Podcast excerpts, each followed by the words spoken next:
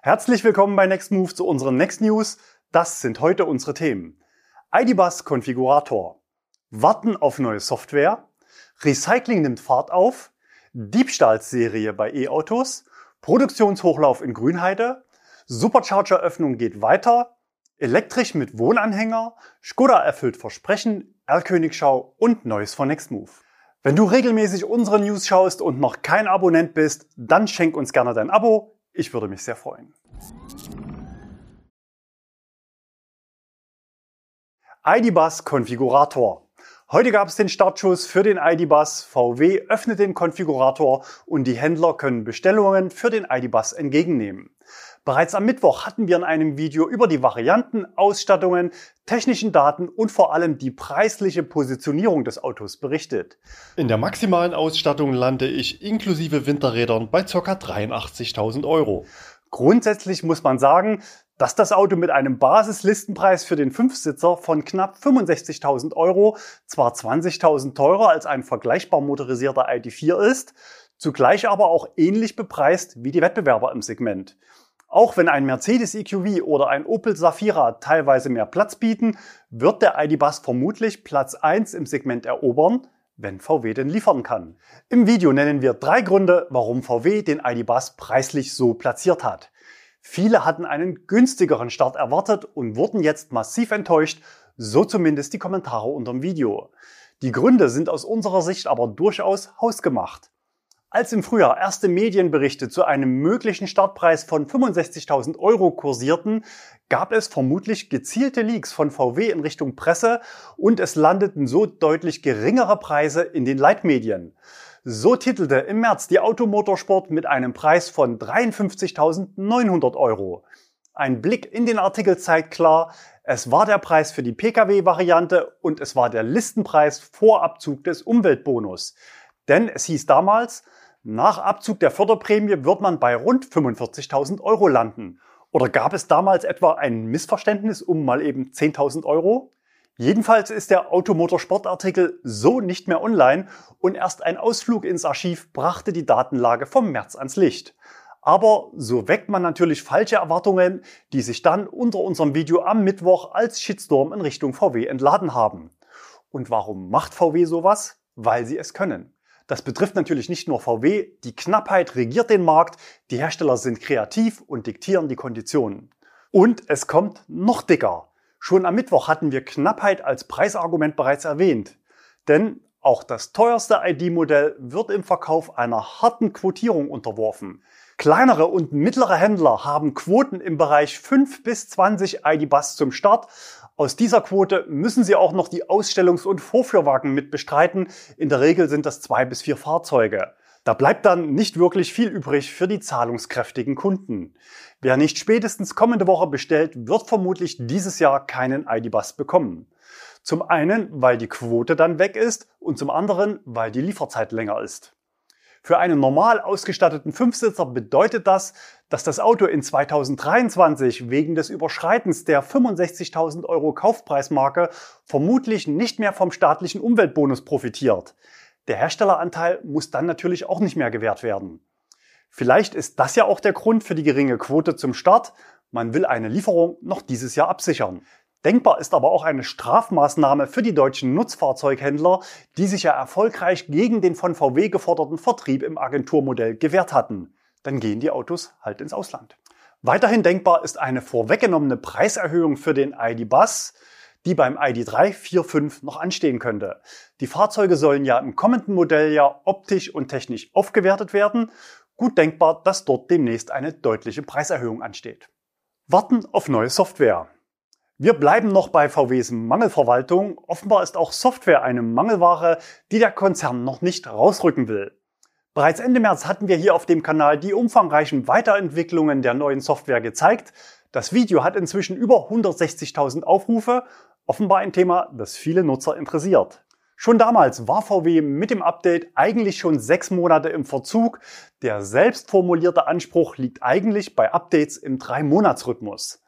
Seit der Vorstellung des letzten Updates 2.3 sind inzwischen aber bereits zehn Monate vergangen. Aber wann startet denn nun die nächste Runde? Im ID Drivers Club hatte VW den Start des Rollouts für die zweite Aprilhälfte in Aussicht gestellt. Jetzt neigt sich der Mai dem Ende entgegen und die Händler haben noch keine Freigabe für die Aktion. Warum die Händler? Für die Bestandsfahrzeuge kann die Software 3.0 Overseer erst dann aufgespielt werden, wenn die Kunden und die Autos vorher zum Boxenstopp beim Händler waren. Dort gibt es eine neue 12 Volt Batterie und das vorausgehende Update 2.4. Auf Nachfrage von Kunden antwortete VW kürzlich, Beginnend ab Mitte Mai erhalten alle ID3 und ID4 Fahrzeuge ein 12 Volt Batterie Upgrade. Das Upgrade enthält neben der neuen Batterie auch ein Software Update auf die Version 2.4. Dazu werden die Fahrzeughalter vom ausliefernden Händler kontaktiert und zur Durchführung der Aktion eingeladen. Zur weiteren Kundeninformation ist geplant, eine Landingpage im Internet einzurichten. Aktuell steht diese Seite aber noch nicht zur Verfügung, also abwarten und Tee trinken. Heute schließlich erhielten wir aus verschiedenen Quellen die Information, dass die Aktion 2.4 und anschließend 3.0 auf unbestimmte Zeit verschoben sei. Wahrscheinlich wird es erst in Q3, also im Sommer, mit dieser Aktion losgehen und die Kunden müssen sich tatsächlich noch eine ganze Weile gedulden, bis das nächste Software-Update ausgerollt wird. Recycling nimmt Fahrt auf. Gebrauchte E-Auto-Akkus zu recyceln oder ihnen sogar ein zweites Leben zu schenken, sind zentrale Themen für den Hochlauf der Elektromobilität. Der Akku bindet eine große Menge an teuren und knappen Ressourcen, die für die Herstellung neuer Batterien immer dringender benötigt werden. Auch in Deutschland gibt es bereits Anlagen für Akkurecycling, zum Beispiel bei VW in Salzgitter oder Düsenfeld bei Braunschweig. Spannender wird das Thema natürlich dann, wenn die Fahrzeugflotte so langsam in die Jahre kommt. Deshalb werfen wir heute einen Blick nach Norwegen. In Frederikstad, nahe der Grenze zu Schweden, hat das Unternehmen Hydrovolt die größte Recyclinganlage für E-Auto-Batterien in Europa in Betrieb genommen. Es handelt sich dabei um ein Joint Venture der norwegischen Unternehmen Norvolt und Hydro. Pro Jahr sollen dort die Akkus von rund 25.000 E-Autos in ihre Bestandteile zerlegt und wiederverwertet werden. Das entspricht in etwa der Menge an alten Akkus, die jährlich in Norwegen anfallen. Laut Hydrovolt sollen 95 Prozent der Materialien aus den Altbatterien wiederverwendet werden. Die besonders begehrten Bestandteile sind dabei natürlich unter anderem Kupfer, Aluminium, Kobalt und Lithium.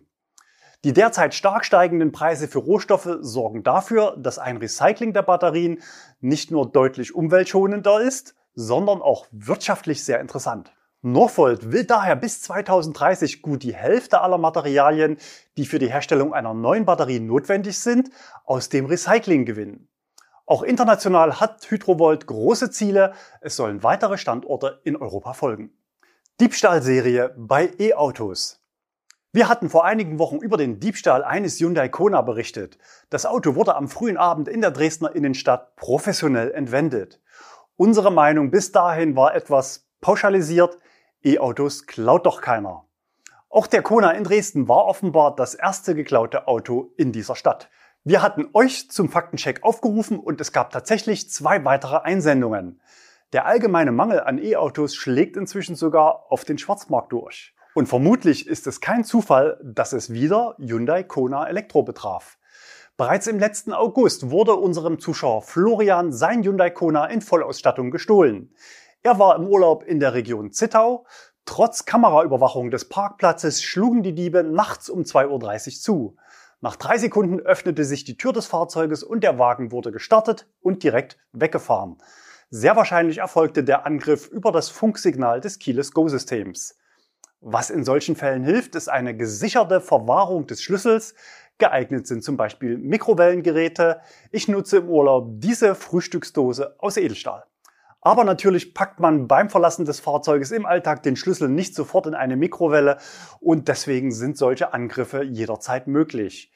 Ebenfalls bereits letztes Jahr wurden unserem Zuschauer Jakov zwei von drei frisch angeschafften Hyundai Kona Elektrofirmenwagen in Berlin gestohlen. Der erste im September in Lichtenberg, der zweite einen Monat später vormittags am Grunewald.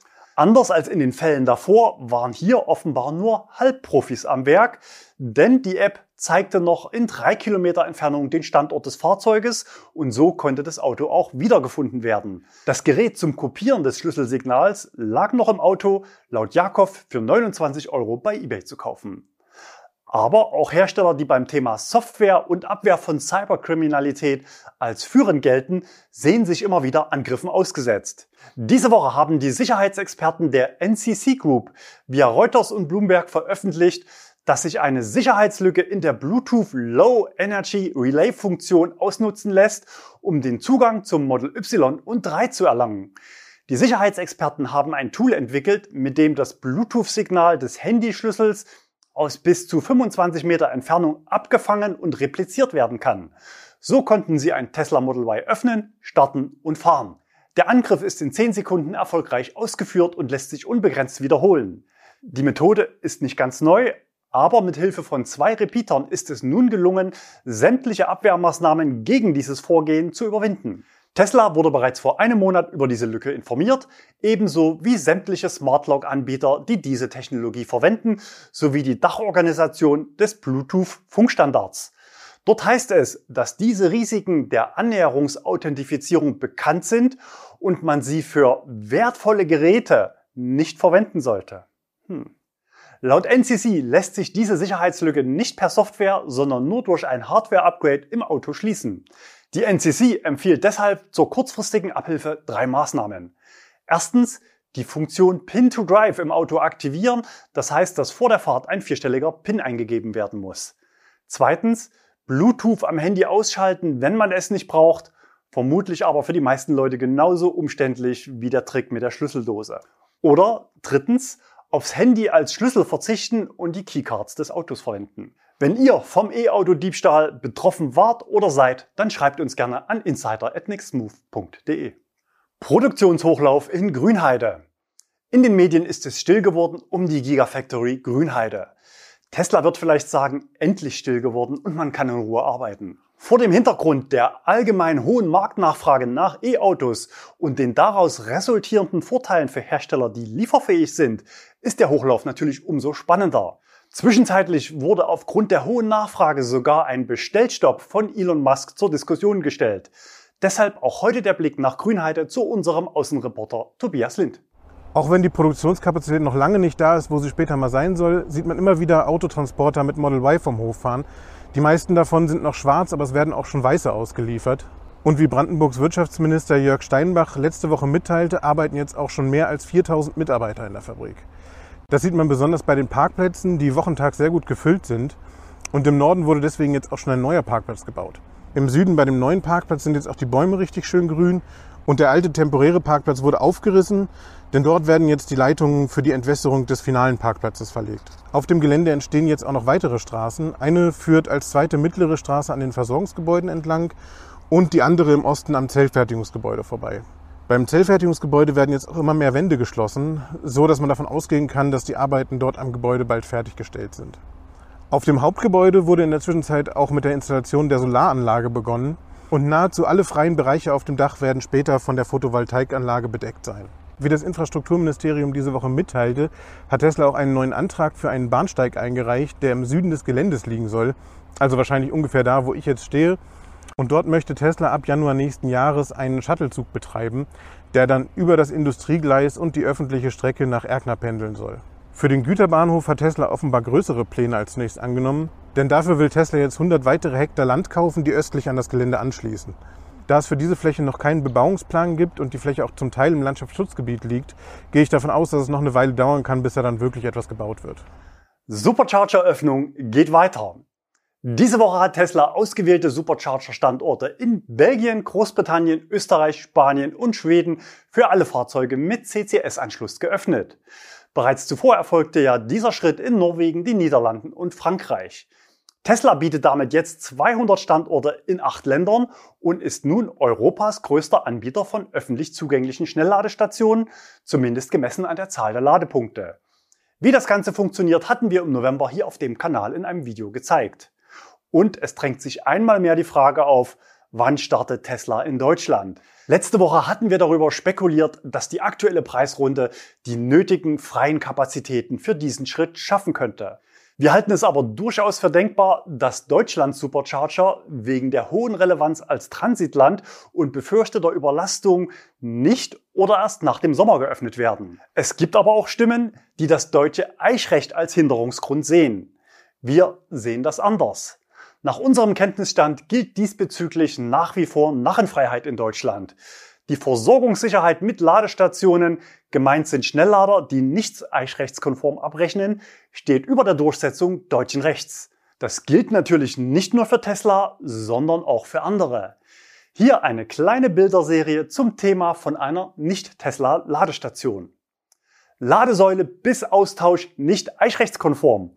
Auf Deutsch, ich stehe hier so lange, wie ich will und du zahlst bitte auch, was ich will. Nächster Aufkleber. Bei Gefahr bitte an der Totalkasse melden. Gemeint ist aber vermutlich nicht die Gefahr, als Kunde ein paar Kilowattstunden mehr zu zahlen. Bei Gewitter darf natürlich auch nicht geladen werden. Ihr solltet also das Auto besser nicht verlassen, um bei Bedarf schnell den Ladevorgang abbrechen zu können. Solche Premium-Ladeinfrastruktur ist natürlich gefördert vom Bundesministerium für Verkehr und digitale Infrastruktur. Wenn euch meine kleine Einlage als Ladesäulenmodel gefallen hat, dann zeigt es gerne mit einem Daumen nach oben für unsere Next News. Elektrisch mit Wohnanhänger? Dass sowas nicht funktionieren soll, gehört zu den Klassikern auf der Liste der vermeintlichen Argumente gegen die Anschaffung eines E-Autos. Viele der Zuschauer unseres Kanals senden regelmäßig Bilder und Berichte, dass es so schlecht gar nicht funktioniert. So auch unsere beiden Zuschauer Tanja und Nick, die mit dem Kia EV6 unterwegs waren. Der Wohnwagen am Haken ist 2,30 Meter hoch und wiegt 1,1 Tonnen. Bedingt durch die Tempolimits für Gespanne beim Ausflug in die Niederlande konnten sie den Autobahnverbrauch sogar unter 24 Kilowattstunden pro 100 Kilometer drücken, was für das Gespann eine Reichweite von über 300 Kilometern bedeutet. Leider waren nicht alle Ladestationen an der Strecke auf solchen Besuch eingerichtet und benachbarte Ladeplätze wurden kurzzeitig blockiert, um ein Abkoppeln des Anhängers zu umgehen. Sowas geht natürlich nur, wenn man am Auto bleibt und bei Bedarf sofort wegfahren kann. Auch ich habe sowas übrigens schon mal gemacht. Inzwischen gibt es aber immer mehr Ladeparks, an denen auch Gespanne ohne Rangieren und ohne Blockieren geladen werden können. Weitere Details zur Tour von Tanja und Nick findet ihr übrigens als Blogbeitrag auf unserer Homepage. Skoda erfüllt Versprechen. Dazu heute gute Nachrichten. Denn es sieht ganz danach aus, als können wir das Kapitel vertraglich zugesicherte Grundgebührbefreiung für Skoda Enyaq Kunden jetzt auch für Österreich schließen. Uns erreichte eine Mail von Manfred. Ihm wurde der entsprechende Tarif jetzt doch endlich zur Buchung angeboten. In Deutschland war diese Lücke ja bereits vor einigen Wochen geschlossen worden. Erlkönigschau. Der Ora Cat wird weiter getestet, heute zum dritten Mal dabei, erwischt von Sebastian in Magdeburg. Ein Kennzeichen müssen wir übrigens nicht unkenntlich machen, denn der Verschmutzung durch tote Insekten nachzuurteilen, war zumindest vorne auf den letzten 1000 Kilometern keins am Auto dran. Das ist nicht die erste Sichtung des Autos ohne vorderes Kennzeichen und aus unserer Sicht so nicht in Ordnung. Mal schnell ums Eck und die Kennzeichen hinter der Scheibe, das mag noch okay sein, aber im Dauereinsatz sollte man sich schon an die Spielregeln halten. Geladen wurde mit 62 Kilowatt bei einem Ladestand von 23 Prozent. Und wir haben noch ein Audi-Testfahrzeug, das gleich zweimal gesehen wurde. Zum einen von Eva Maria und Daniel bei Fastnet in Kinding an der A9. Gleiches Auto, gleiches Kennzeichen, gesichtet von Thomas ebenfalls an der A9 hier bei Allego in Hilpoltstein. Und noch ein alter Bekannter, ein VW ID6 gesehen von Matthias aus Wolfsburg in Wolfsburg. Das Auto ist aktuell nicht für Europa geplant. Sendet uns eure Begegnungen gerne an insider@nextmove.de. Neues von Nextmove. Wir starten mit neuen Autos. Drei weitere Maxus EV80 sind diese Woche am Standort Arnstadt neu in die Flotte gekommen. Die bisherigen Neuzugänge des Modells sind bereits alle vergeben, aber die drei sind noch frei. Schickt uns bei Bedarf gerne eure Anfrage übers Formular auf unserer Homepage. Für alle, die nicht ganz so viel Stauraum benötigen, aber kurzfristig elektrisch mobil sein wollen, gibt es unsere Smarts in der Abo-Aktion. Beim Mietbeginn im Mai oder Juni entfällt zum einen die Startgebühr und der reduzierte Monatspreis beginnt schon bei 349 Euro. Alle wichtigen Links findet ihr unterm Video in der Infobox. Dort findet ihr auch den Link zu unseren Stellenanzeigen. Aktuell suchen wir noch Verstärkung für unsere IT-Abteilung mit Arbeitsort Leipzig oder Arnstadt und für unsere Vermietstation in München in Voll- oder Teilzeit. Nächsten Freitag ist übrigens Brückentag. Wir gehen trotzdem 18 Uhr hier wieder auf Sendung. Für heute sage ich Tschüss, bleibt gesund und fahrt elektrisch.